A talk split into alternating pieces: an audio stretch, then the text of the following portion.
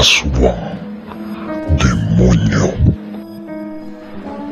Nakakita ka na ba ng sinasaniban? Totoo nga ba ang mga paranormal? O gawa lamang ito ng malikot na isipan ng tao? Nais mo bang malaman ang sagot?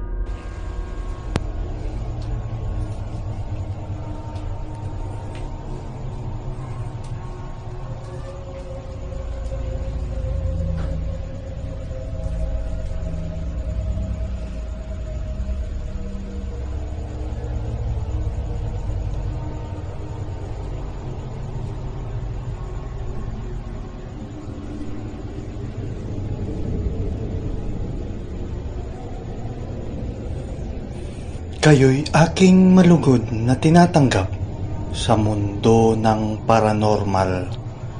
Ito ay isang Mind of Shinigami podcast, ang inyong host, Shinigami.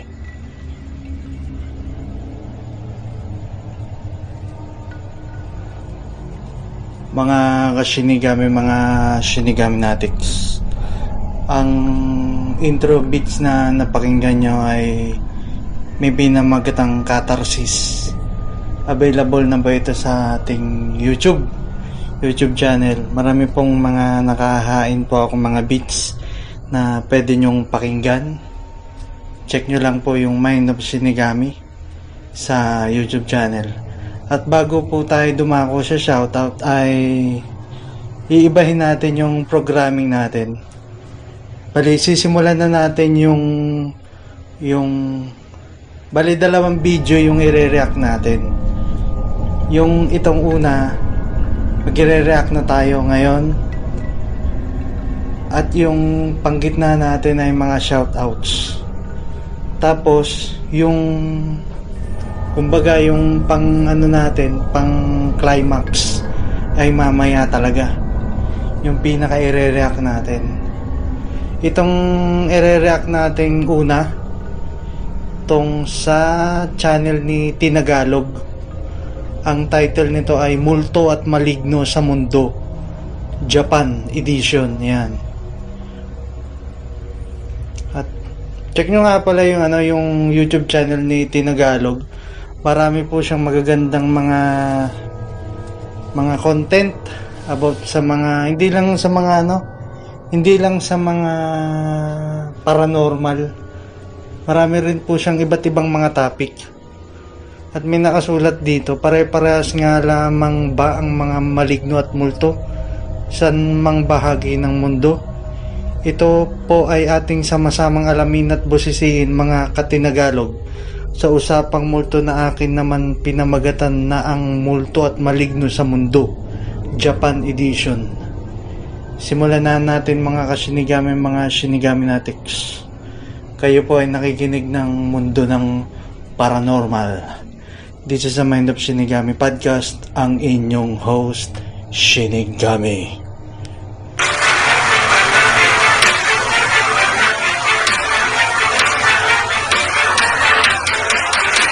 Kapag sinabing multo ay malamang natakot agad ang nararamdaman ng karamihan. Ngunit saan nga ba nagsimula ang kwento ng multo at ano nga ba ang tunay nitong anyo? Saan nga ba ito ay nanggaling? Lahat ba ng bansa sa mundo ay may kanya-kanyang bersyon nila ng multo? Kaya naman sa Ah, may joke nga pala ako dyan mga kasinigami, mga sinigami natin para pambalanse. Alam nyo tawag dun sa ano parang timang na multo. Alam nyo ba ang tawag sa timang na multo? Ah, alam niya, alam niya. Ah, siret, siret, yan. Tukmulto, yan, tukmulto. ah, sige, checkin natin itong mga kasinigami, mga sinigami natin. Samahan niyo ako mga katinagalog at sama-sama nating tuklasin ang mga uri ng multo at maligno sa mundo. Japan Edition. Mm. Bago po tayo ay magsimula, huwag pong Ano kalimutan kaya itong Japan edition na to mga multo at maligno sa Japan? mag-subscribe, piliin ang all para laging updated sa mga videong inilalabas ni Subscribe Tinagalog. nga pala kay Tinagalog, salamat po. mga Ang. Ayakashi. Isa sa pinakakatawagan sa mga Ayakashi ay ang mga yokai. Ayon Ay, sa paniniwala ng mga Hapon na taga Nagasaki, ang mga yokai ay multo na makikita sa ibabaw ng katubigan. Samantalang sa nga pala naalala ko tong ano, habang nanonood tayo dito sa Japan edition. Kumusta na kaya yung ano? Nahanap na kaya yung 19 o 20 na katao? Yung nangyaring parang landslide dun sa may Shizuoka Prefecture sa may Atami City. Nahanap na kaya mga kasinigami, mga shinigami natics. Check nga muna natin kung ano.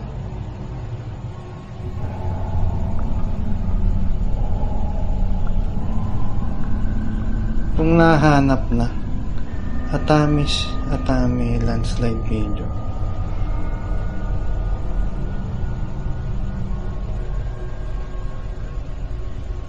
Two dead. Ah, ito. Play muna natin to mga ah. At least two people are confirmed to have died, and nearly about 20 are still missing after landslide swarmed Japan's resort town of Atami. The rescue personnel have rescued at least about 10 people from the debris.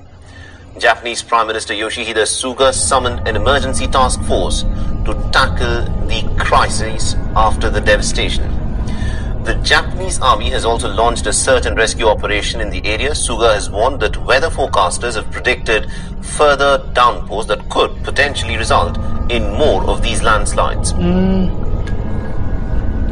何よりも G 名大地のもとに警察消防海上保安庁 Ang nagsasalita po si ano, Yoshihide Suga, Prime Minister ng Japan. 自衛隊が懸命に 救命救助捜査活動を行っておりますが気象条件のためにヘヘリやドローンが飛ばせない状況であります二次災害に十分警戒をしながら引き続き救助作業を進めているところであります The rescue workers Ang sinabi po niya, i-rewind natin, babasahin ko. 何よりも G 名大地のもとに警察 We are doing everything by putting people's lives first. The police, fire department, Japan 消 Coast. 防海上保安庁自衛隊が懸命に救命救助捜査活動 Guard and self-defense forces are working hard to rescue and search for people, but due to the を行っておりますが気象条件のためにヘヘリやドローンが飛ばせない状況であります weather, we are unable to fly helicopters and drones. We are taking precaution for secondary. 二次災害に十分警戒をしながら引き続き救助作業を進めているところであります Ano yun? the rescue workers 救助作業 disasters and will continue to rescue people. nga pala parang mag-iisang linggo na yung pangyayaring to. Sana nakita yung ano. The rescue workers climbed onto cracked roofs and surged gas as more hit the area. Over 1,000 rescuing troops including 140 troops, have been deployed for the search and the rescue operations. Shizuoka. Governor Hita Kawakatsu has said that the incessant rainfall had triggered the mudslides. The eyewitnesses mm. recount the horrific tales of the devastating landslide.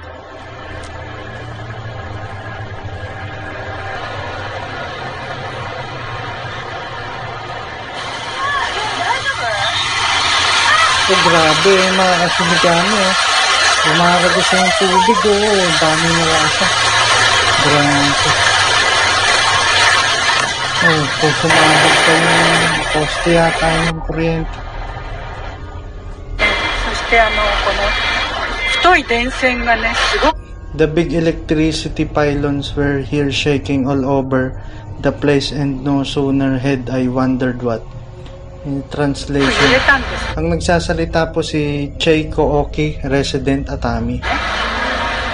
何かなと思ったら Ito palang pinapanoodan natin dito sa Wayon, W-I-O-N. Check nyo yung channel nila. もうそこまでど土石流が来ててでこの下を見ましたらもうもうすでにここにも来ててもう本当に怖かったです Ay, sinabi, nakalimutan ko tuloy. 太い電線がねすごく揺れた The んで big すよね electricity pylons were here 何 shaking かな all と思 over った the らもう place そこまで and no sooner 土 had 石 I 流 wondered が what 来てて was going on 下を見ましたらもう Danda もう mudslides すでにここにも were already there in the street 本当 below に to 怖かったです。 bilis 今来て below to I was really scared takot na takot siya The Atami witnessed a rainfall of nearly about 313 millimeters in just 48 hours. Dramatic visuals that have emerged show the veracity of the natural disaster. The mudslides started at about 10.30 local time in the morning. The Atami is just about 90 kilometers away from the capital city of Tokyo, and the mm. town is famous as a hot spring resort. Mm. Japan is currently experiencing its annual rainy season. The country is prone to very heavy rainfall and the landslides have now prompted evacuations in the Shizuoka region.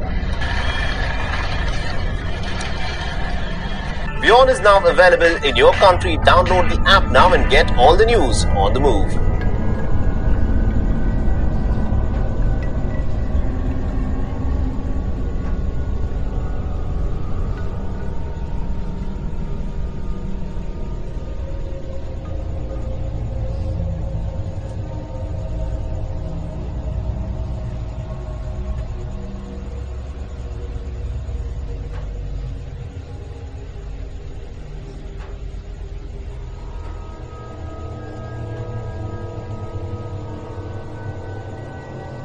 Samantalang sa pa- Tuloy na natin mga kasinigami yung ano, yung topic ni Tinagalog.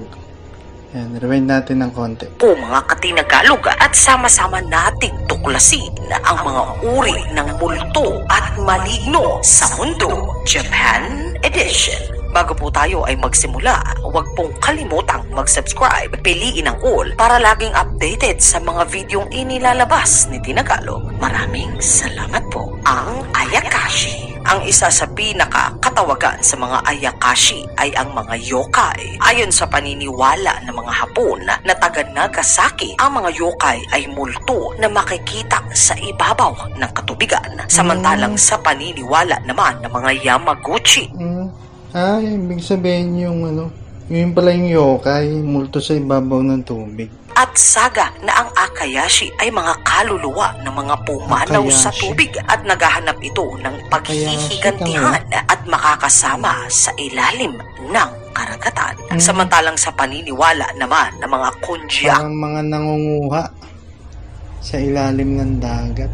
Kuhyaki Shue at mga Shiken Toriyama. Ito ay isang uri di umano ng maligno na malahiganting ahas na matatagpuan sa ilalim ng karagatan. Ang Rochin Obake. Ayon sa paniniwala Rochin ng mga. Hapon na ang Chuochin Obake ay isang maligno na labara. Ito ay may bibig na nahahati sa gitna at dila na napakahaba. Mm. Ito ay umaatake sa mga tao upang sila ay kainin ang Funayure. Nang kapanahunan ng mga Edo, ang mga Funayure ay kaluluwa na natra o nakulong sa barko. Kaya naman sila ay naging mapaghiga Mga kasinigami kung ano, hindi ko naman na ipapaliwanag yung image.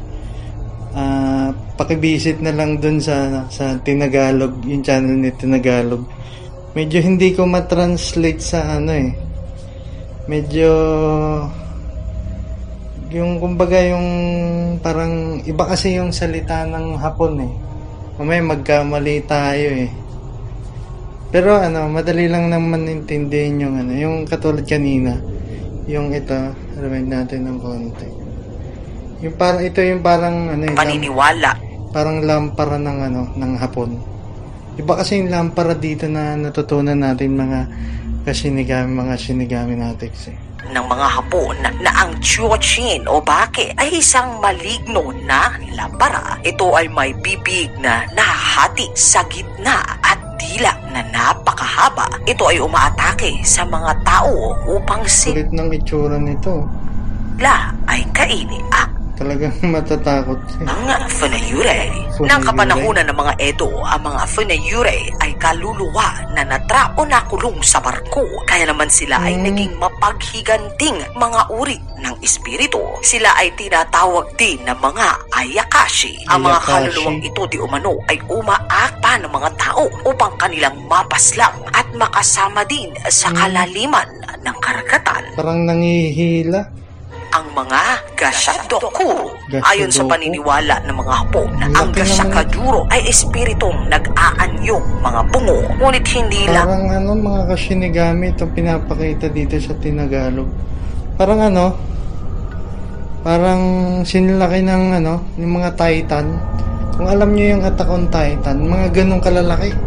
Ang laki nito masyado. amang ito basta mga bungo. Ang mga kalansay na ito ay sampung beses pa na mas malaki kung Ang ikukumpara sa normal na mga tao. Ang uri ng mga malignong ito di umano ay nabuo sa pinagsama-samang mga buto o kalansay na mga taong pumanaw sa gitna ng labanan ng Hmm. digmaan dahil na rin sa gutom o di naman kaya ay nasawi ang mga ito dahil sa salot at pinagsama-sama ang kanilang kalansay sa iisang libingan sa salitang Ah, kaya parang lumaki yung kalansay na to, lumaki ng lumaki. Parang naging Titan tuloy. Ingles, tinatawag nila ito na ang mga mass grave. Kaya naman ang mga kaluluwa ng mga ito ay nais makapaghiganti. Sila ay lumalabas sa kalaliman ng gabi upang paslangin ang mga sawing palad na maaabutan nito lalo na ang mga nag-iisang manlalakbay. Ayon sa paniniwala na malalaman na malapit na ang isang gasyadakuro sa oras na Gasyadakuro. marinig ang pag-ugong ng tenga sa kalaliman ng gabi. Mm. Nakakatakot mga katinagalo. Ang Yun yung parang signal na nandyan na siya. Mga kasinigami, mga sinigami natin. Hitodama. Ang ganitong Hitodama. uri ng multo ayon sa paniniwala sa Japan ay makikita na tila ba bola ng apoy na Ah, lumulutang at parang lumal ano, San Telmo. San Telmo naman, yun yung mga tinatawag naman dito sa Pilipinas. Pas lamang sa kalaliman ng maulan na gabi. Ayon sa mga sinaunang mga Hapon na ang mga hitodama ay mga kaluluwa ng mga yumao na nais pang mabuhay. Ngunit sadyang ang kaluluwa nito ay humiwalay na sa kanilang katawang lupa. Kilala naman ito dito sa atin sa Pilipinas bilang ang San Telmo. Ang Ayun, ayun, sa, tama yung sabi ko kanina eh. Yan, sinabi na rin ni Tinagalog. Rio, ang ganitong maligno o multo ay sinasabi ng mga Ano espiritu ng mga Hindi pinakamat natin konti. ang San Telmo. Ang Gorio, ang ganitong Gorio? maligno o multo ay sinasabi ng mga espiritu ng mga pinakamataas na tao o tinatawag na mga lord na pumanaw dahil sa hindi makatarungang paraan. Kaya naman Hmm. ang kanilang espiritu o kaluluwa ay bumabalik upang maghatid ng sumpa o salot sa kabuhayan katulad na lamang ng lindol at maging ng bagyo. Kasap Dami ding ano no, mga kasinigami, mga sinigami natics. Ang dami ding mga paniniwala talaga ng mga Hapon. Parang mga Pilipino rin, dami ding paniniwala eh. Pili- yung mga Pilipino maraming pamahiin eh din eh. Paniniwala at saka pamahiin. Ito ring mga Hapon, marami din silang ano, paniniwala about sa mga ganito, mga multo at maligno. Ang sa paniniwala ng mga Hapon na kung ang isang mataas na tao ay nagawan ng masama at pumanaw, kinakailangan itong gawan ng tamang ritual upang hindi Mm. pumalik ang kanilang espiritu at makapaghiganti sa mga buhay ng mga tao, ang inugami. Ang paniniwalang ito ay kilala sa kanlurang bahagi ng Japan. Hindi kaaya-ayang ritual ang ginagawa sa aso upang ito ay makabalik at maging isang inugami. Ito ay upang makapaghiganti. Ito ay sa mga taong may atraso sa kung sino man ang gumawa ng ritual. Kasama sa paniniwala na kung sino man ang magtatagumpay sa ritual na ito ay gagawaran ng kahilingan ng mga inugami. Malupit ang pinanggalingan na tradisyong ito, mga katinagalo, ang ikiryo. Sa Nag- paniniwala Nagagrant ng wish tong inugami. okay din yun ah. Mga inugami, malupit ang pinanggalingan na tradisyong ito, mga katinagalo, ang ikiryo. Sa paniniwala ng mga Hapon, ang mga ikiryo ay ang mga kaluluwa ng mga kamag-anakan na sumakabilang buhay na o malapit ng pumanaw. Bumibisita sila sa kanilang mga malalapit na kam- Ah, parang ano din dito sa Pilipinas. Mga Pilipino, yung naniniwala sila na ano, yung sundo, pag sundo parang mga kamag-anak daw nakikita. Yung mga sundo na paniniwala din ng ano, mga Pilipino. mag-anak upang ipaalam ang masamang balita. Kadalasan ng mga multo ng ikiryo ay malapit na kamag-anak o malapit sa puso ng mga taong makakakita sa aparisyon nito. Hindi naman nananakit o namiminsala ang mga ganitong espiritu. Ang pinakanais lamang nila ay ipaalam sa kanilang pinakamamahal sa buhay ang kanilang pag-alis sa mundo nating mga nabubuhay pa. Ang Mm. mga Mujina, isa sa mga nak- Parang ano, parang mga mensahero. Yung mga yun. Gawin natin konti. mamahal sa buhay ang kanilang pag-alis sa mundo nating mga nabubuhay pa. Ang mga Mujina, Isa sa mga nakakatakot na multo sa Japan ay ang Mujina. Ito ay sa kadahilanan ng ikalabing siyam ng Mayo ng taong 1959 na i-report ng isang Amerikanong reporter na si Bob Krause na ang isang kaganapan sa isang sinihan sa bansang Japan kung saan isang babae ang nagbabanyo at nakakita di umano ng isa pang dilag na nagsusuklay ng mahaba at itim nitong buhok. Ngunit bigla na lamang nagbago ang anyo nito bilang ang Mujina at naging Mujina. blanco ang mukha nito. Bla- Matapos ang kaganapan, ang babae ay Medyo, naw medyo nakakilabot yun mga kasinigami ah. Parang mag-isa ka dun sa, yung babae mag-isa dun, ano, dalawa sila dun sa may, sa may banyo. Tapos yung babaeng yun, nag-iba yung muka, nawala yung muka. Medyo nakakilabot yun mga kasinigami. At kayo ay nakikinig po ng Mind of Sinigami podcast.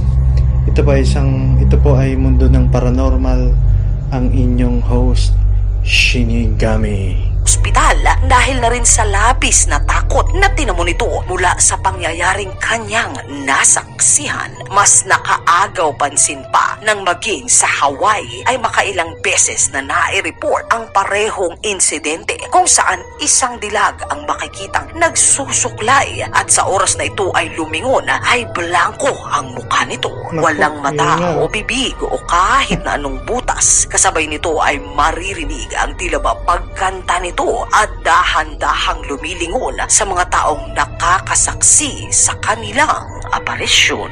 Meron kayang pelikulang ganito? Mukhang magandang isa pelikula to ah.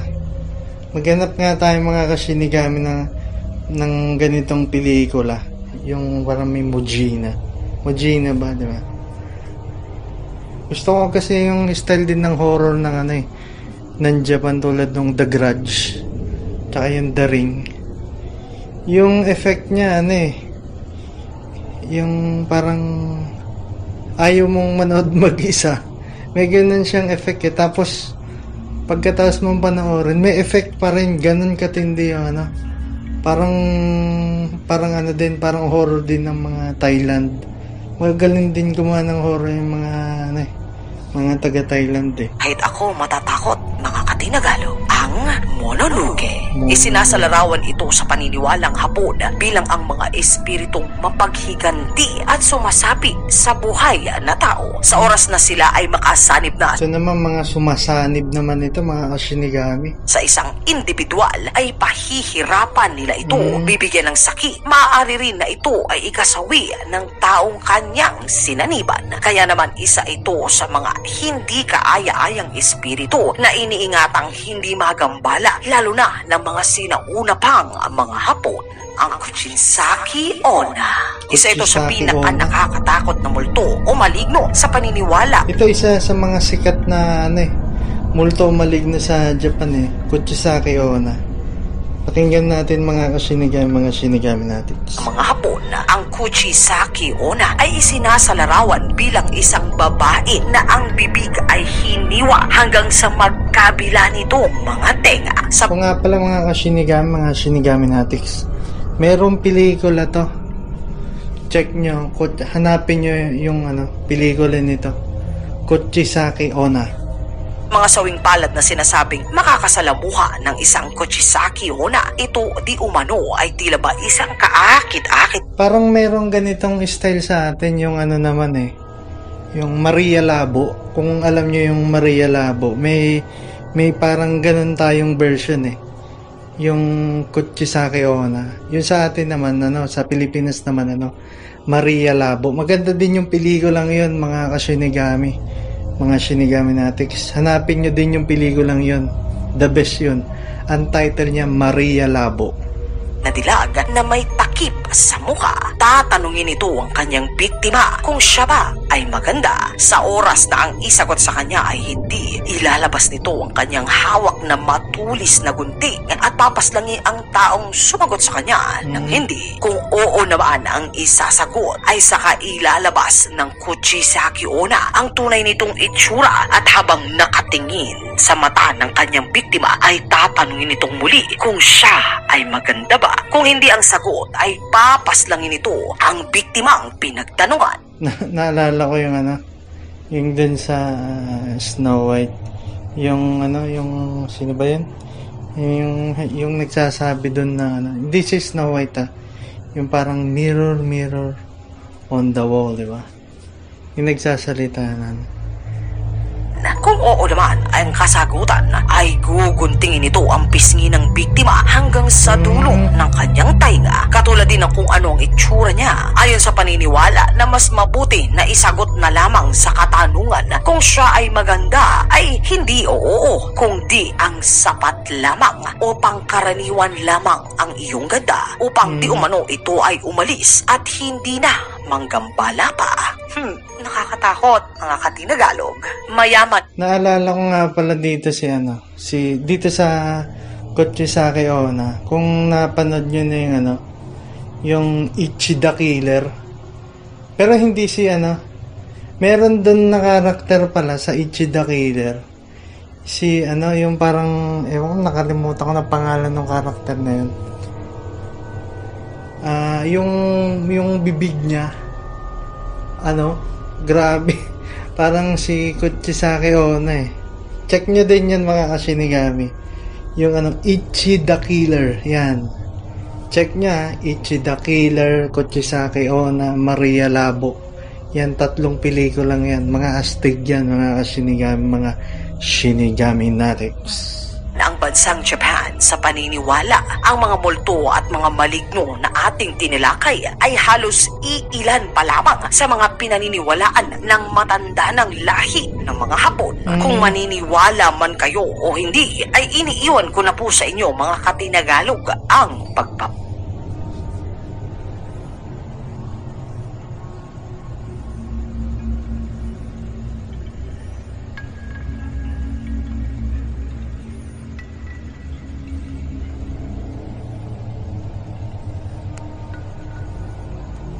Nawala. iniiwan ko na po Parang nawala kasi ni Gami. sa inyo mga katinagalog ang pagpap Ay, nawala. Ah, nawala nga.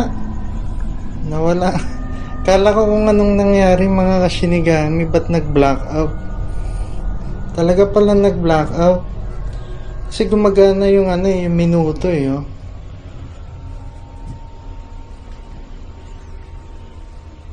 Hintayin natin mga kasinigami, ah. Maganda yung topic ngayon ni Tinagalog, ah, yung multo at maligno sa mundo, Japan edition. At yan pala. ang multo at maligno sa buong mundo, ang Japan Edition. Katinagalog, sana po kahit papaano ay naliwanagan po kayo. Magkita-kita po tayong muli sa iba pang makabuluhan at nakakatakot na talakayan. Napindot ka mga kasinigami. Medyo maganda po yung topic na ni ano ni mar na itong ano multo at maligno sa mundo. Japan edition mga kashinigami mga shinigami natives kayo po ay nakikinig ng mundo ng paranormal. This is a Mind of Shinigami podcast. Ang inyong host, Shinigami.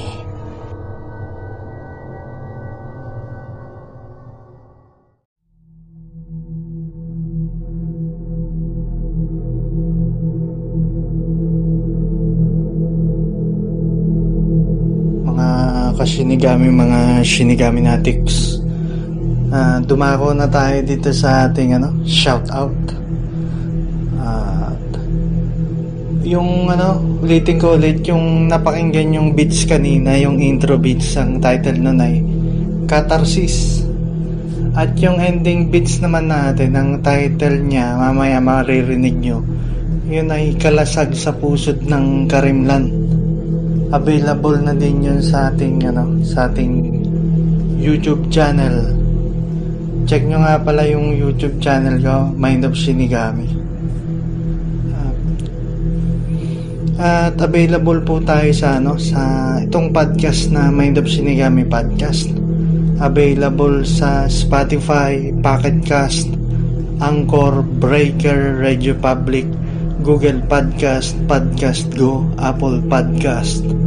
Kung wala pa po yan, kung wala pa po kayo ng mga apps na yan, ay download nyo na para masubaybayan nyo at mapakinggan ang ating mga inilalabas na podcast. At huwag nyo rin pong kaliligtan nga pala na pakinggan yung nakaraan nating mga podcast.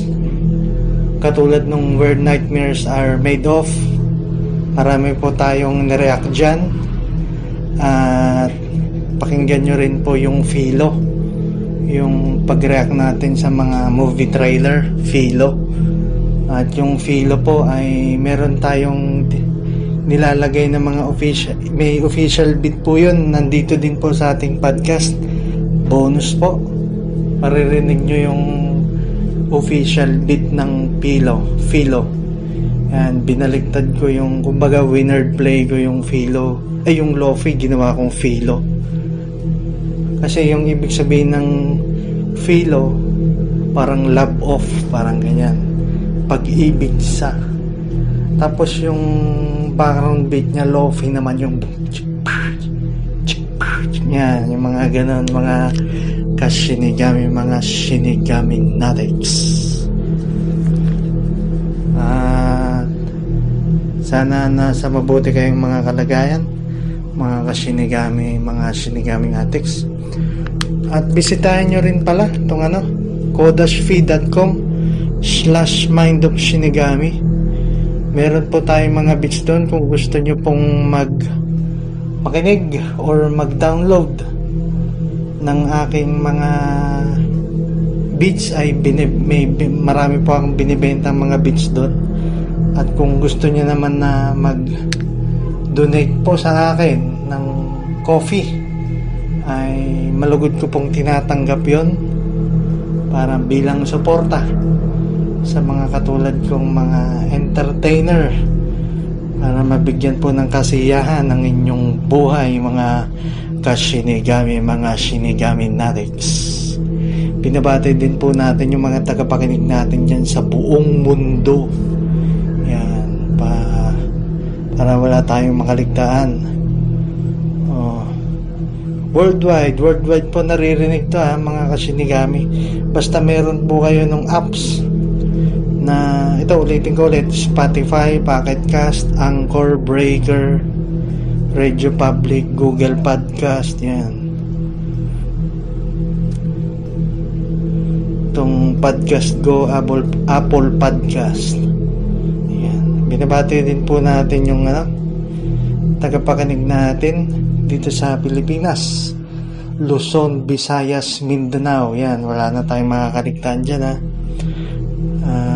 especially nga pala dun sa ano sa Japan binabati po natin si Ate Ai dyan sa Yamanashi Ken at ang kanyang asawa at ang kanyang anak na si Jory yan. kamusta po kayo dyan Ate Ai yan.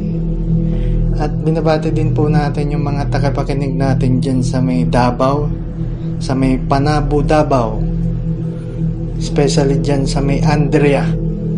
Marami tayong tagapakinig dyan sa may Andrea. Mga kashinigami mga shinigami natics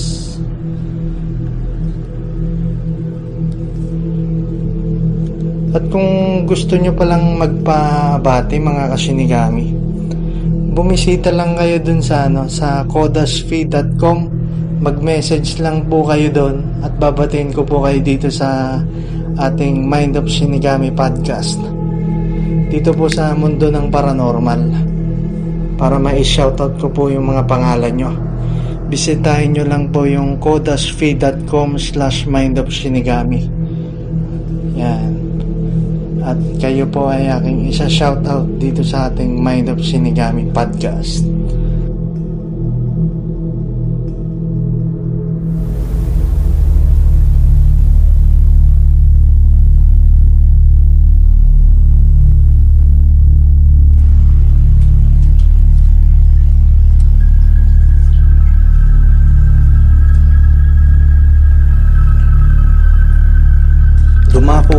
tayo sa ating bagong segment dito sa mundo ng paranormal.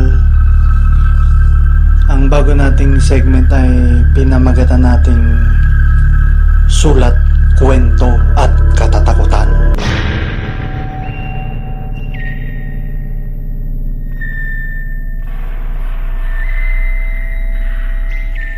Bali, magbabasa po tayo ng kwento dito sa ang napili natin ay dito sa Facebook. Sa sikat na sikat na kung alam niyo ang page na to ay Spookify.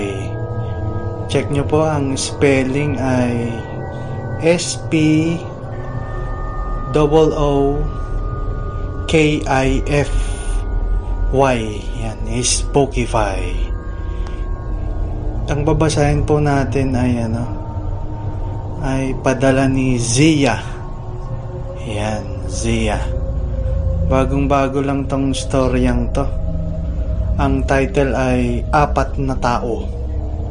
Yan ba't kaya apat na tao tong title niya? Simulan na natin mga kashinigami mga shinigami natics at ito nga ito ay isang Mind of Shinigami Podcast Mundo ng Paranormal Ang inyong host Shinigami. Apat na Tao by Zia. Sana maposto admin since matagal na akong nagbabasa dito gusto kong ibahagi sa, sa inyo yung kwento ko. Ito simulan na natin. Hi just call me Zia taga Nueva, taga Nueva Ecija Back when I was grade 6, katatapos lang ng klase namin. Tumunog na yung bell, hudyat na lunch na. Nung grade 6 ako, nakasanayan kong magbaon na lang ng pagkain para di na ako uwi at babalik ulit sa school. Nakakapagod maglakad, be, ano to? Nakakapagod maglakad, be, yan. So, napagpasyan namin na dun kumain sa harapan ng CR. Ang daming kakainan harapan pa ng CR. I mean dun kasi sa harap ng CR may lamesa at upuan. Bali magkahiwalay yung mga dalawang dipa ang layo. Ah, okay. Kala, dami kasing magandang pwesto ba't sa harapan pa ng CR eh. Doon umupo si Josh A at and Josh B. Sa harap ng CR doon naman kami nila M, ako, Marie at Joy mga nickname nila sa akin. Ayan. Doon kami umupo sa isang upuan sa harapan, parang inulit. Doon naman, doon kami umupo sa isang upuan sa harapan nila Josh A at Josh B. Bali, habang kumakain, nagkwekwentuhan kami, sobrang ingay namin, tawa kami ng tawa. Hanggang sa napalingan ako kay Josh A. Kasi nagsalita siya na patingin ako sa likod niya. May nakita akong bata nakatayo at nakatingin ng masama sa amin. Oh, okay. Nakita siya. Sa sobrang takot ko, tinapos ko muna yung pagkain ko. At nang lingunin ko ulit, nandun na siya sa upuan. Katabi ni Josh A. Ako, di na ako makapagpigil kaya sinabi ko sa kanila, Josh A, may, ta- may tao sa likod mo Nagagalit siya sa atin, biglang nagsalita si M. Ano ka ba, Zia? Namamalik mata ka lang siguro.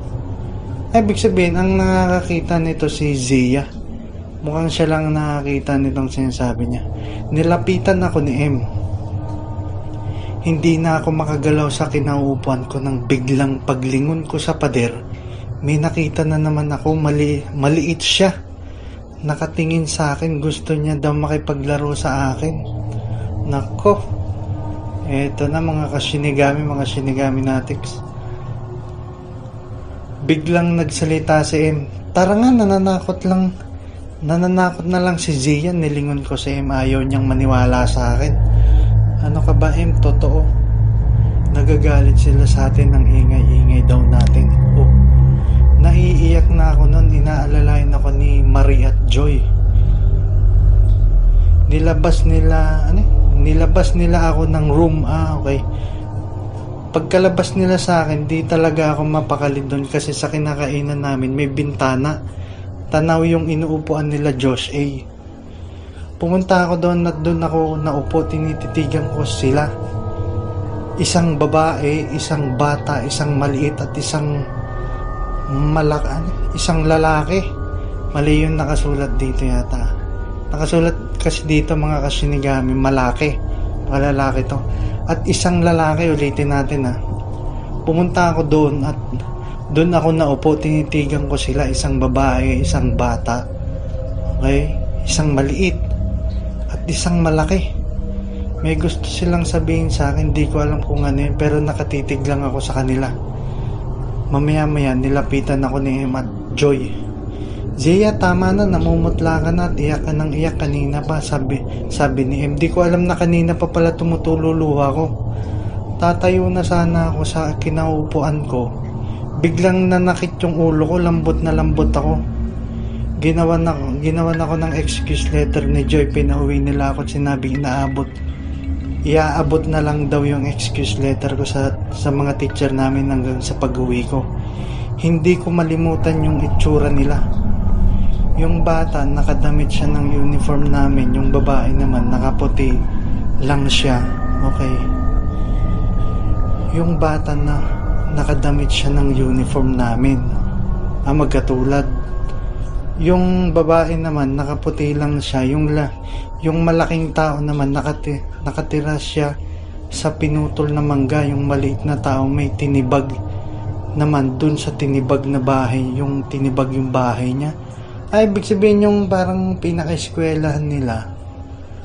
Parang parang binood na lang niya na kumbaga may pinagmulan kung saan nanggaling tong mga nakikita niya. Uh, tsaka siya lang nakakita, medyo nakakapangilabot yun mga kasinigami, mga sinigami natics.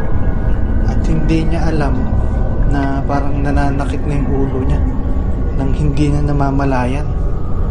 Salamat sa oras nyo pagbabasa sa mumunti kong kwento hanggang sa muli, Zia. Matindi tong kwento na ano, nabasa natin dito sa Spookify. Kaya pala apat na tao. Pero kung apat na tao ang title nito, hindi ito ano, tao. Dapat ang tinitle niya dito ano, apat na elemento. Kasi mas bagay yung apat na elemento eh. Tsaka matindi yung ano ay naranasan niya.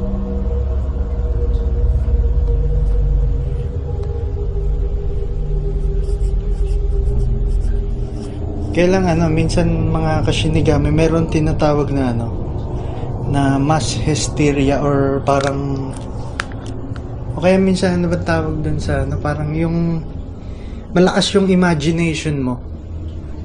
Kasi yung mga, ewan ko kung ilang taon, eh no, eh grade 6, malakas pang imagination ni Zia dito. Maraming naglalaro sa kanyang isipan. Hindi kaya naka-apekto din yung parang imagination niya. Sa palagay ko lang mga kasinigami. Kasi ano pa to eh, grade 6 pa to. Tsaka hindi pa uso dito yung ano eh, yung parang mga mga gadget gadget tsaka hindi pa hindi pa pwedeng magka-gadget yung mga ganong grade 6 medyo mamahalin yung mga gadget na yun maganda tong ano tong eskwela na sinazam, sinasabi ni Zia. Ito sa Nueva na taga Nueva Ecija.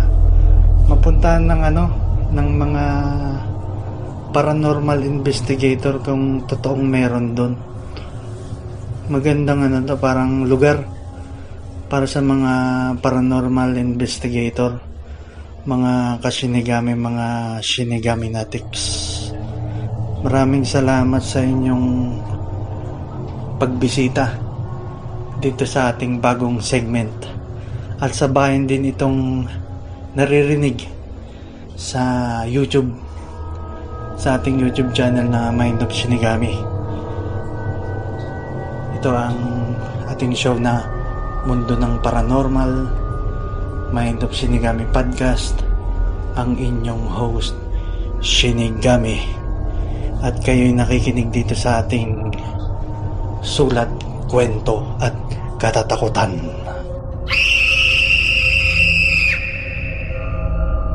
Mm.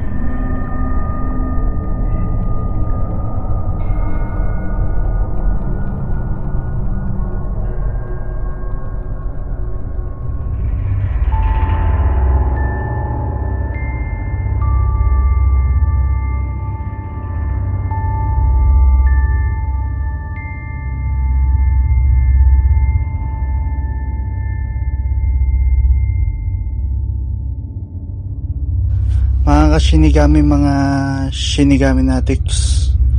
Ang narinig nyo ay ang bagong segment natin na sulat, kwento at katatakutan.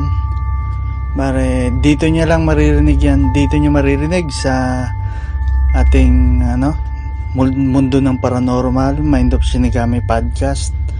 Yan.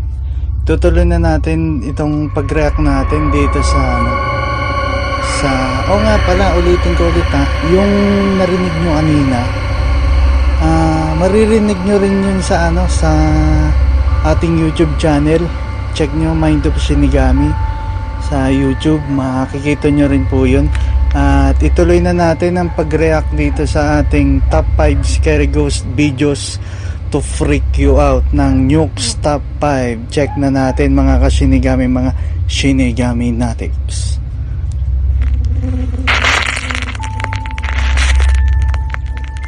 Top 5 Ghosts Caught on Camera. Final entry.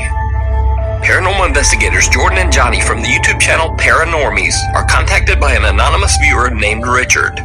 Richard explains that he found a mysterious old journal in his Parang nakita ko na tong ano, tong paranormies. Kung na-feature na or parang nakagip ko na yung channel ni- nila sa YouTube. attic six months ago. And almost immediately, very odd things begin to happen around his rural farm home in Manitoba, Canada. Mm. Richard says he has no idea who the journal could have belonged to, but he believes that the notebook might have belonged to a mentally disturbed war veteran, as it describes in detail how the man has taken lives in the war. In an attempt to find answers to the unexplained activity in his home, Richard sets up several static cameras. He is shocked by what he captures. Mga kasinigami, pinapakita rito ano, may kama na nakatutok. Yung camera nakatutok dun sa may kama. Pero hindi siya naka night vision. Nangyari? Hala, ano yun? Gumagalaw yung upuan mga kasinigami.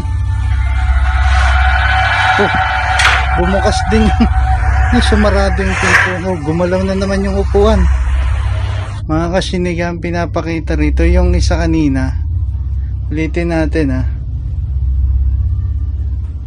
ulitin natin yan sets up several static cameras. He is shocked by what he captures. dito sa unang camera bigla na lang umilaw. Yung cellphone niya ba yun? Gumalaw eh. Nakahiga siya eh, oh. Mga kasinigang oh gumalaw. Dito naman sa isang camera naman na nakatutok dito sa parang kitchen. Gumalaw yung upuan. Tok, sumarado yung pintuan.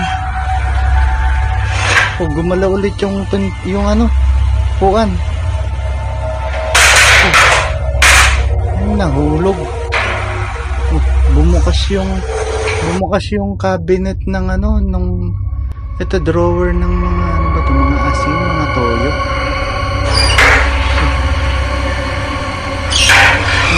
Naggalawan na yung mga drawer. Lakas pol. When the Paranormies team receives Richard's videos, they are eager to make plans to investigate his home. Richard agrees to let the paranormal investigators stay at his home for the next two nights. He gives Jordan and Johnny the strange journal and then leaves for two days. That night, the Paranormies sit down at the table in the kitchen and ask the unknown spirit to move a stack of cards. What happens next shocks them. If there's anything, can you move these cards? Ito yung mga kasinigami, may cards dun sa may table. Nakalapag yung mga cards dun. Tignan natin kung anong mangyayari dito sa cards. do something. Like all you gotta do is just go like, I just do something with the cards.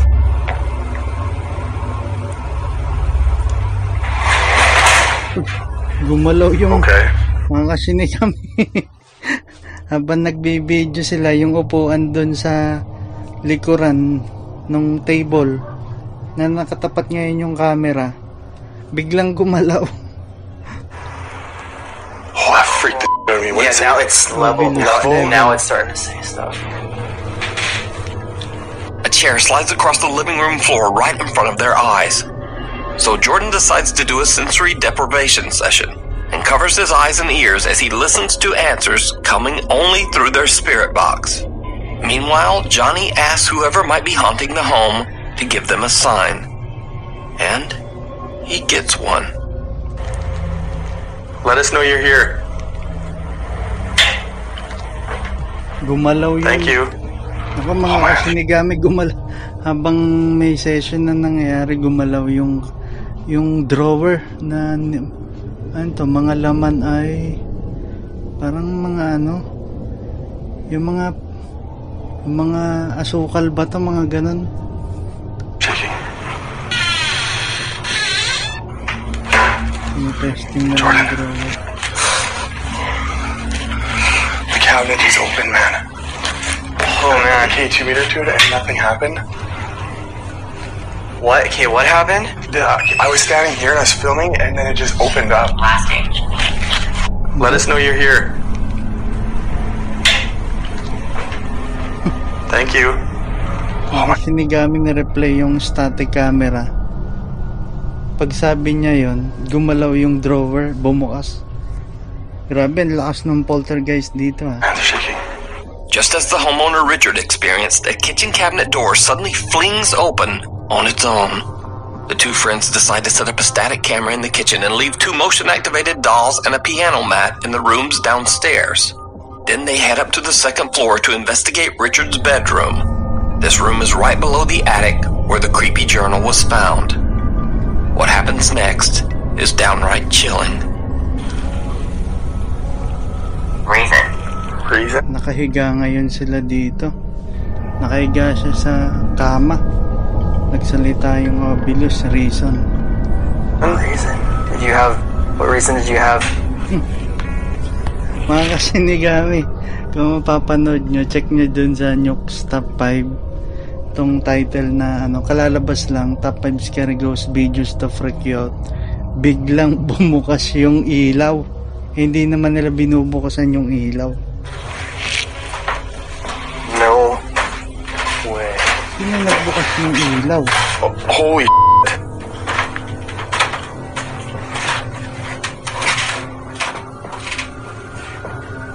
It just flicked the light on.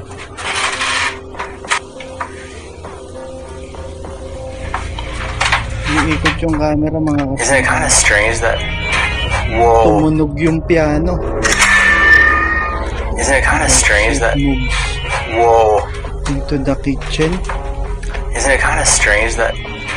Whoa. The upstairs light turns on by itself, and the team hears the piano mat playing a few tunes on its own downstairs. Have no idea that their static camera down below just captured a dark mass moving through the kitchen right where the piano mat is. Now, no one was downstairs, and the guys have no explanation. Mga kasinigami, mukhang, mukhang magandang panoorin yung full investigation nito ha. Kailangan ma-check natin to eh. Itong pinapakita dito sa Nukes Top 5, yung paranormis. Mukhang daming nakuhang mga paranormal evidence dito sa bahay. For this creepy dark shadow figure. Could it be the owner of the journal that was found in the attic? Is Richard's home truly haunted?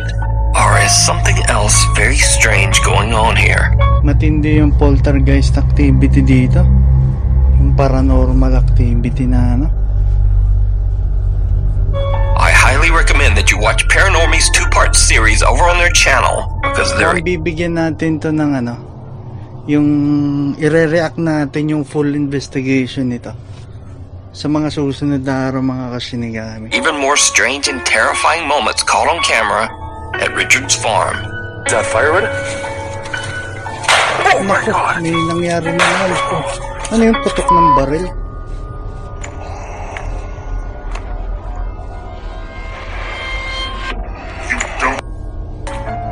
See a video that you think would be perfect for the top 5, or if you have a ghost hunting channel and you caught something great, contact me at nukestop5 at gmail.com. Something wicked. Mga kasinigami, kung medyo napapansin nyo, may mga putol yung ano. Kasi may mga commercial eh, hindi naman hindi naman tayo binabayaran ng commercial at di ba? Hindi tayo sponsored eh. Kaya medyo pinuputol natin yung mga commercial, di ba? Mga kasinigami, mga sinigami natics. This is a Mind of Sinigami podcast, Mundo ng Paranormal, ang inyong host, Shinigami. Nagre-react tayo ngayon dito sa Nukes Top 5, Untitled Top 5 Scary Ghost Videos to Freak You Out. Popular Japanese ghost hunters Gachan, Yasuke, and Daichan from the YouTube channel Clip Store travel to what is known to be an extremely haunted location in Hiroshima Prefecture, Japan. Hidden in the mountains here, there's a mysterious tall Western style ruin that sort of looks like a medieval castle. No one knows why this odd structure was built, or why it ended up being completely abandoned. Locals and curious visitors tell strange stories about the ghost of a woman wearing a dark cape. They claim that the dark figure looks like a witch. The clip store team begin their investigation outside, completely in awe of the strange Western-style exterior. That's when cameraman Dai Chan notices something truly bizarre.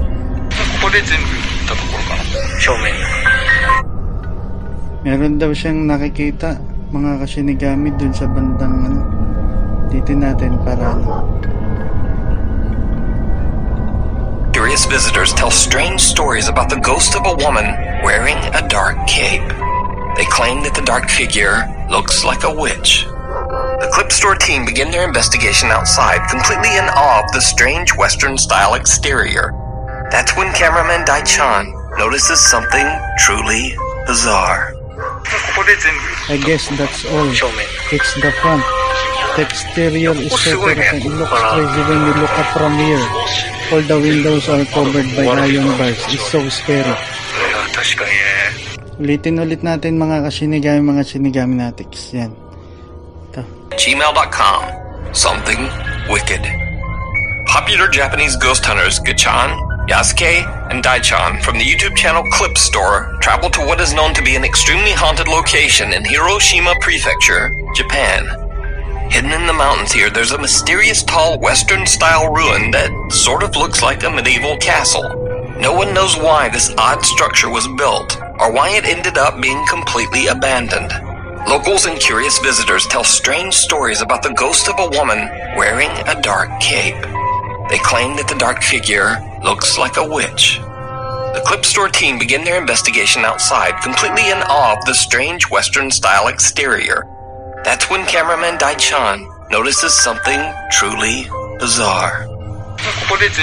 I guess that's all, it's the front, the exterior so terrifying. It's look crazy when you look up from here, all the windows are covered by iron bars. It's so scary. You're right.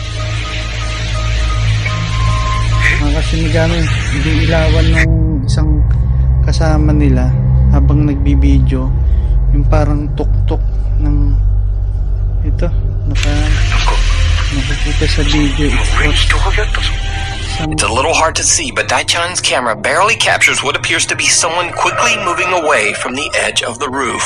Hmm. Almost as if someone or something is watching them from above. The team splits up as they each investigate one of the three floors inside the abandoned structure. Ako, pa mga. Investigator Yasuke finds an old TV on the second floor and sits down to listen and wait, just to see if he experiences anything remotely paranormal. What happens next is absolutely terrifying. Hmm, uy, nangyari. Uy, parang hinila. Hinila ba yung tenga o yung ulo? Parang hinila pa. Mga sinigami kung makikita nyo kasi nakaupo siya dun sa lumang TV. Tapos nakatutok yung malayo yung camera habang may ilaw yung nakatutok sa kanya. Habang nag, parang pumupose siya, biglang may humila dun sa ulo niya papalikod kaya parang natumba siya.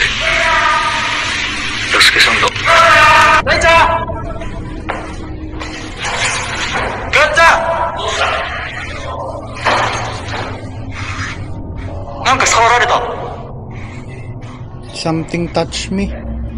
は上おったろ今大ちゃん後ろ後ろおいで Meron nga sa likuran niya.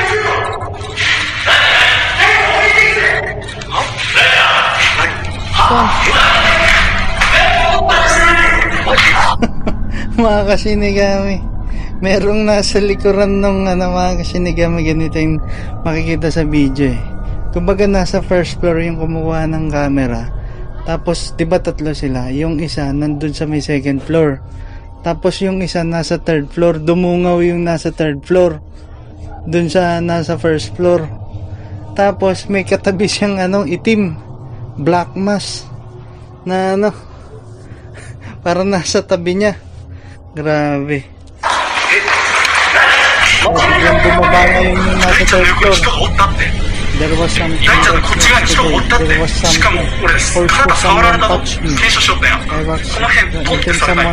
Yasuke claims that something pushed hard against his shoulder, knocking him backwards and nearly making him fall. He runs up to the staircase and yells to his team members. And to his horror, he sees something lurking over Daichan's shoulder, up on the top floor. Yasuke screams to warn him, but whatever it is has just disappeared into thin air. Ayun ang mga Could this be the spirit of the woman that locals claim to have been seen inside the abandoned building? Did the ghost hunters capture evidence of the paranormal? Parang nahagip pa nga mga, mga kasinigami yung ano eh. Yung parang buhok nung ano, nung black mask na yun. Let me know what you think. You can watch this entire video over on the Japanese YouTube channel, Clip Store. Then there's a creepy doll. A creepy doll. Jim Priscina and his wife Emma decide to go on a trip to Savannah, Georgia for the weekend and stay at the allegedly haunted 1790 Inn. The old hotel dates back to, mm, you guessed it, 1790. And it's had thousands of guests and many ghost stories over the years. One of the spirits that is said to haunt the inn is that of young Emma, a bride. Mga kasinigami, matindi yung ano, ah, yung number 5 ah. Yung paranormis. Tapos matindi din tong nasa clip store. Ano naman kaya tong nakahain dito sa isa nating ano, panonoring ano. of an arranged marriage who fell deeply in love with a sailor on leave from his ship. Anong ano to?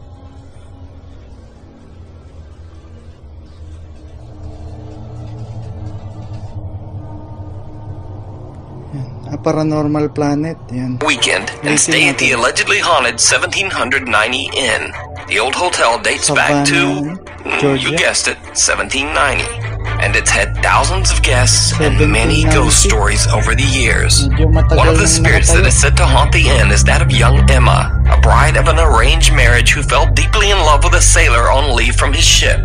Emma is said to have tragically passed away after a very mysterious fall from the third floor window. Another ghost that people believe to haunt the old inn is that of a little boy named Thaddeus.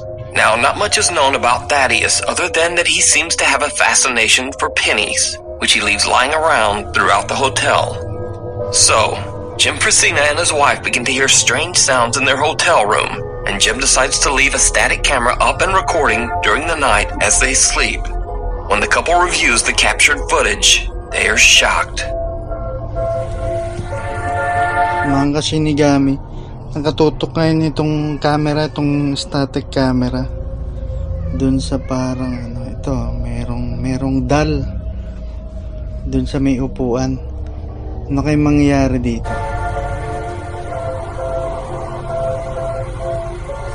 Uy, may gumalaw. Another night, and the couple is again fast asleep when just may gumalaw outside sa isang parte. their room, a small doll belonging to the hotel becomes an object of pure terror. Ano kayong mangyayari dito sa dal? Mga kasinigami pinapakita dito sa static camera. Nakaupo yung dal. Pero nandun sa gilid ng upuan.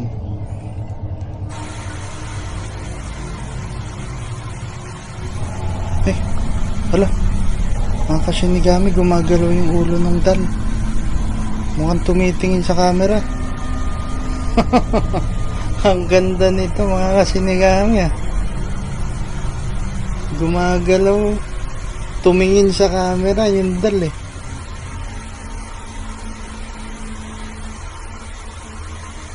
Nakatingin. At oh bumalik.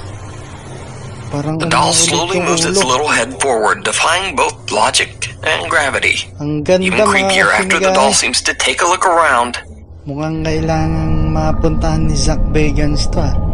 At makuha tong dal na to ah. Si, si Zach Bagans nga pala yung yung pinaka leader na ano dun sa ano sa paranormal invest yung paranormal investigation group na ano na Ghost Adventures.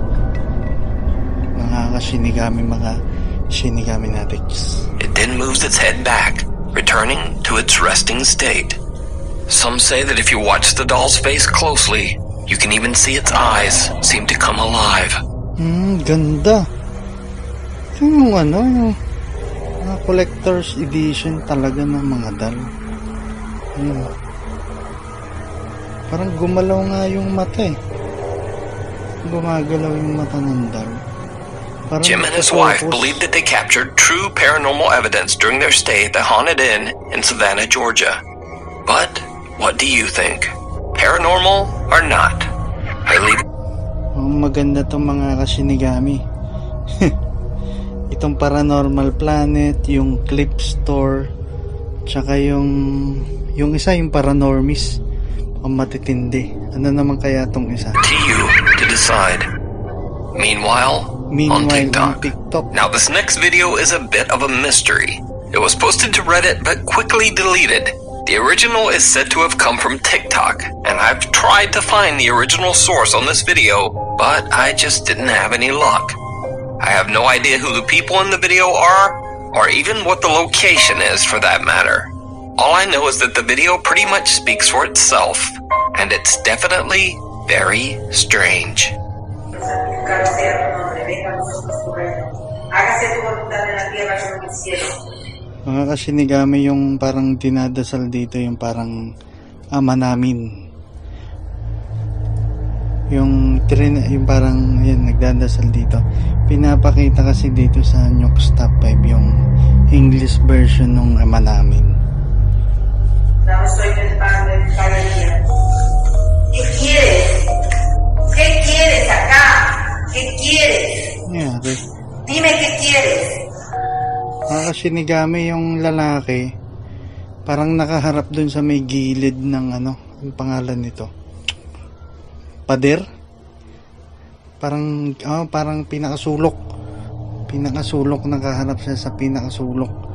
Tapos yung nagka-camera, tino, ano, nakatutok dun sa pinakasulok. ¿Qué se te perdió?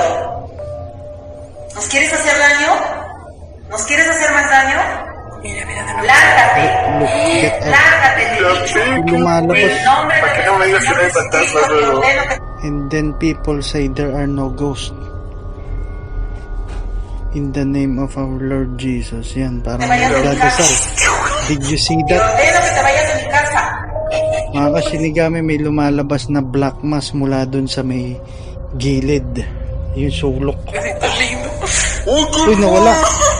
Wala, lumalabas na naman mga kasinigami. Oh, nawala. Oh, en mi lumalabas eh. Tapos, ayaw tumuloy eh. Nasa, ano? de cada día. Perdónanos O, yan na naman, lumalabas na naman. perdonamos a los que nos ofenden. Y no nos dejes caer en tentación. O, pumasok na naman mga kasinigami. Ayaw pa tumuloy, nahihiya pa eh. ¿Qué Ay, black mask na to. No te tengo miedo. Ayun, oh, sinipa ngayon yung lalaki. O, yun, oh. Mira, lumabas, ¿Qué oh, sinisipa. ven, ven. ¿Qué quieres? ¿Qué quieres? nawala na, nawala na. Hiciste mucho daño en mi You casa. did a lot ¿Qué of damage in my house. What the hell do you want? ¿Qué quieres? What do you want? ¿Qué quieres? do you want? Dime, Tell me. dime. Dime qué es lo que Tell me, quieres. what do you want? Ito na naman, lumalabas na naman. Black mask, mga kasinigami. En el nombre de nuestro Señor Jesucristo te ordeno que te vayas de mi casa. Te ordeno que te vayas a donde perteneces. Lárgate, lárgate. Get out. A dark shadow-like mass seems to manifest in the corner of an empty room, and then just as quickly disappears into thin air, only to reappear again milliseconds later. The unexplained shadow continues to do this disappearing act as a very angry lady just kind of screams at it, and then suddenly kicks it. Now, I have no idea what happens next, but whatever that black mass is, this angry woman ain't having it. No te tengo miedo. No te tengo miedo. No te tengo miedo. It follows. So, over a year ago, I featured the story of Nick Semino, who at the time shared his horrifying paranormal experiences on TikTok. Nick says that his home has always been somewhat haunted. Then one day he found a strange bag hidden in the wall of his house that contained old 1960s patient Ah, IDs. naalala ko to. May continuation ba to? Yung Niximino? Even creepier, the patient IDs belong to former residents of the Kings Park Psychiatric Hospital near Nick's home in Long Island, New York. After Nick found these old patient IDs, the paranormal activity in his house just seemed to intensify. Okay, guys, the lights just started flickering again. This creaked open, and I've been trying to. Mga kasinigami, check nyo nga pala tong TikTok channel ni Niximino. Ang daming mga paranormal clip doon na nakuha. Talagang ewan ko kung anong masasabi nyo eh. Kayo na lang mag mang, kayo na lang ang maghusga sa makikita nyo doon. see what the heck is going on. It's literally insane, and I keep hearing things all the time. Pinapakita niya yung ano, yung dati. Yun oh. Yung mga poltergeist activity. Oh my god, Ayun. what is going on?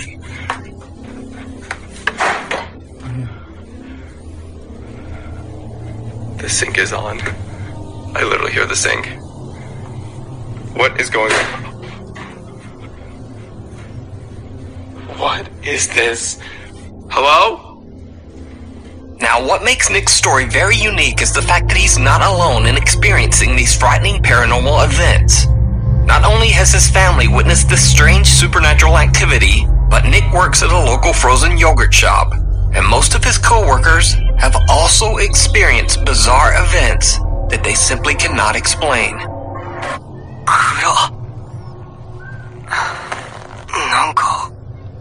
な this is not a joke. Oh my god. Pinapanood ko rin to sa ano, mga kasinigami. Ito pinapakita ngayon. Yun doon sa parang pinagtatrabawan naman ni Neximino. May mga paranormal activity din na nangyayari. She record it all on Snapchat. Where did the music come from? And the music. Nag-on off yung music.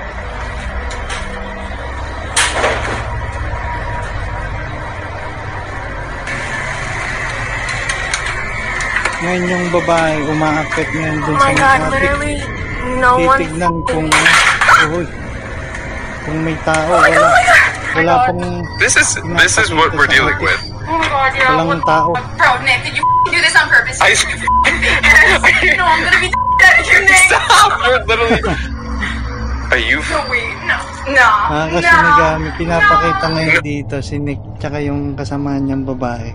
Lumabas ngayon sila dun sa may ano, sa may pangarang dito sa may pinagkakabawan niya. Our song is Slim year of illness that is still spreading around the world, Nick's home state of New York was hit very hard. So Nick has been pretty quiet on social media. Thankfully, Nick says that things are finally getting a bit better. But he says that the paranormal activity just never stopped. One night, Nick is at work with his coworker as they prepare to close the store. Strange things start to happen once again. Okay, guys. Oh, it didn't start. We're gonna mess with the ghost tonight. I just wanted to update my TikTok and Instagram people. So I just started TikTok again. We're gonna do some like I don't know. I don't want to call it summoning, but we're gonna see what we can do tonight and mess with some ghosties. Some ghosties. Manifesting. We're gonna have an experience. okay. Mga kasinigami, yung babae may dalang dalawang upuan. Strong. So this has been going on for the last 15 minutes. We were talking to the spirit, and I guess we gave it too much energy, and now things are getting worse.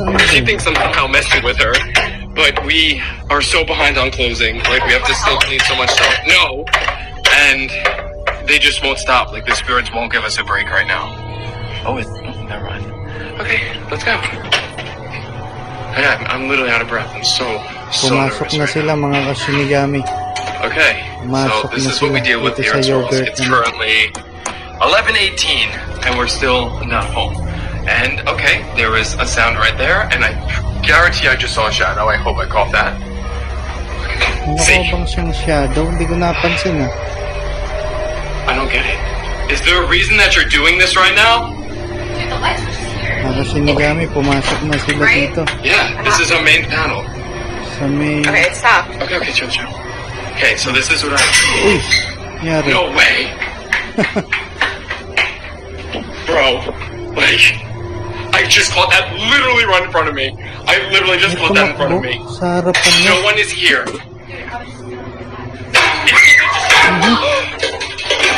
okay, Nangyari. okay, okay, okay, okay, okay, okay, okay. Come to the front. Come to the front now. Come on. Ganyan, tatakbo na naman sila. Nakalis na sila mga Okay. kasinigami. See, this is what I don't like. nila? I hear footsteps from the attic right now. Nakakapag-close sila ng I'm literally still hearing it. store. literally just saw a shadow.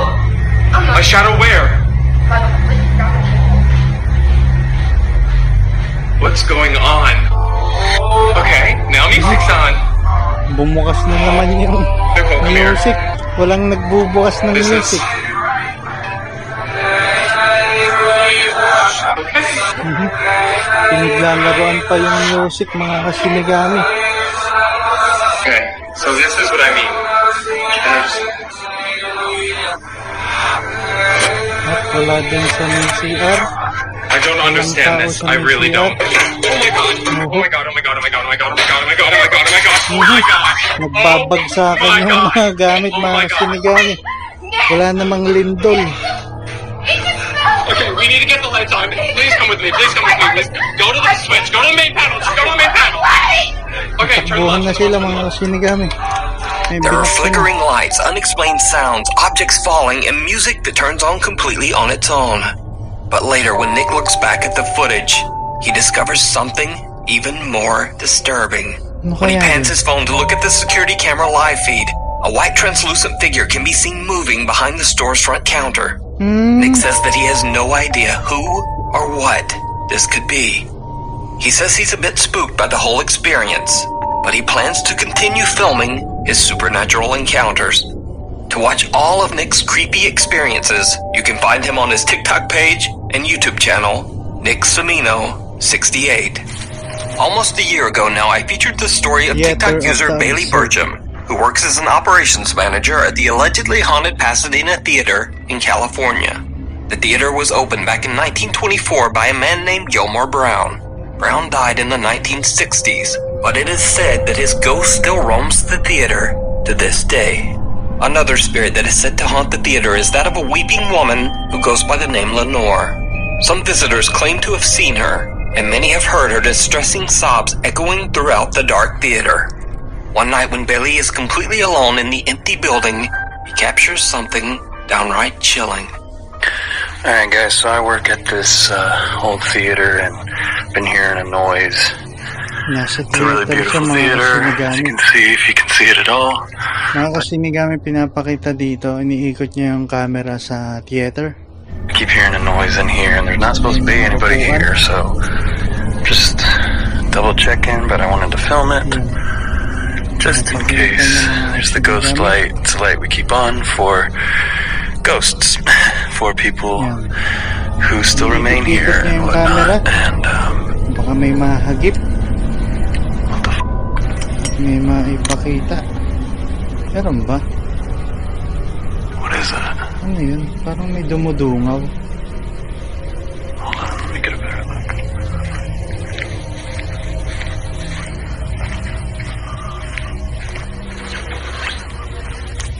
May nagbundungaw ba? Shocked May TikTok lalaki. viewers believe the apparition standing on the May theater's old private balcony to be the ghost of the theater's founder, Nagulat Gilmore Brown. ano. Now, almost a year has passed since that video, and operations manager Bailey was never able to capture anything like this again. That is, until one night when the theater's alarm is triggered, and Bailey sets out to investigate. Hmm. He records what he describes as, quote, the scariest thing that has ever happened to me. What's up, y'all? As always, if the sensor gets tripped, I film it just in case we see anything. So here we go. It's Ano uh, 9 p.m.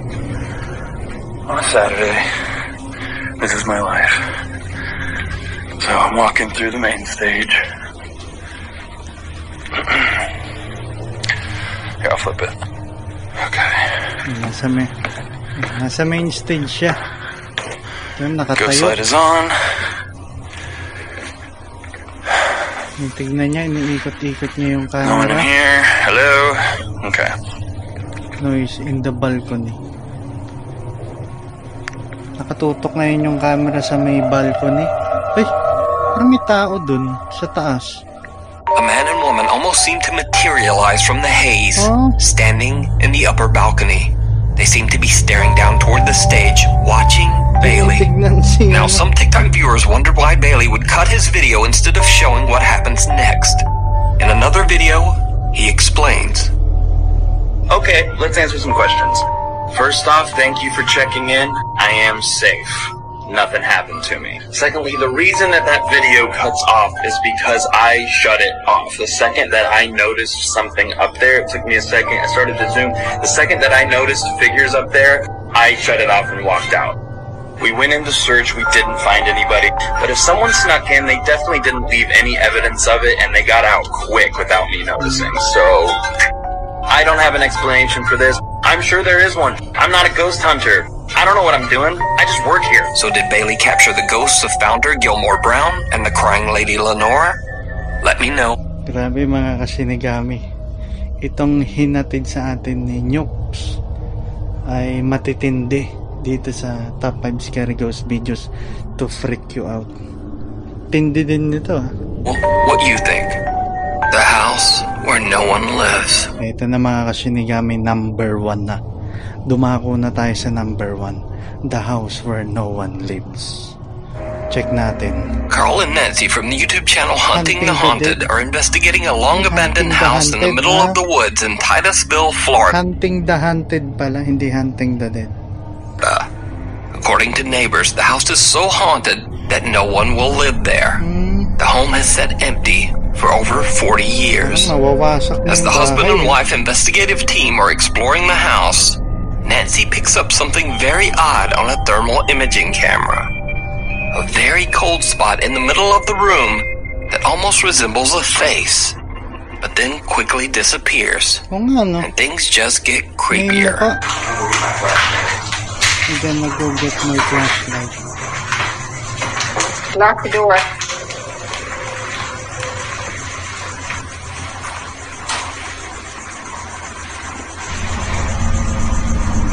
Here.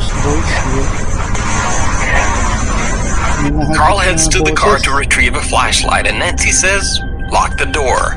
But some other strange male voice seems to answer back, whispering, yeah, from somewhere nearby. But Nancy didn't hear this voice at the time, only when the clip was played back later. Now, Hunting the Haunted ended their investigation soon after this, and a few days later, they uploaded the footage to their YouTube channel. But they were shocked when their subscribers watching the video spotted something truly bizarre. Something that Carl and Nancy had completely missed. I think something's upstairs. Look at that. I'm getting activity. Look at that, guys. Hmm.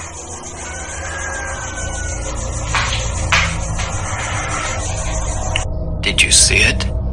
Just as Carl's EMF meter is picking up a signal and acting strangely, he seems to capture a bizarre shadow figure in the reflection of the window in the room. Now, this couldn't be Carl, as the angle is just all wrong. Also, Carl is turning his head and body as he films, but the shadowy figure just stays in the same position.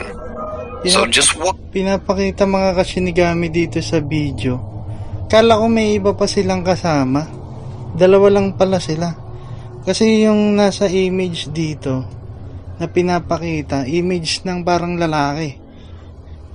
Kaso ang alam ko, parang dalawa lang sila. What did Hunting the Haunted catch in this allegedly very haunted house? Ano kaya yun? Medyo matindi din tong number one na to ah. You decide. Check out more creepy paranormal investigations over on their YouTube channel, Hunting the Haunted. Thanks so much for watching. Please follow me on Instagram here, on Twitter there, and even on TikTok, I guess. Hopefully, I'll see you next week. Ah, dyan po nagtatapos ang ating mundo ng paranormal, mga kasinigami, mga Shinigami Natics, maraming salamat sa inyong pagsubaybay ng ating podcast. At maraming salamat din po sa mga nag-subscribe sa aking YouTube channel. At 100 plus na po tayo. 100 plus subscribers na. Maraming maraming salamat po. At dito na po nagtatapos ang ating show. This is a Mind of Shinigami podcast, Mundo ng Paranormal, ang inyong host, Shinigami. Much love and respect. Take care.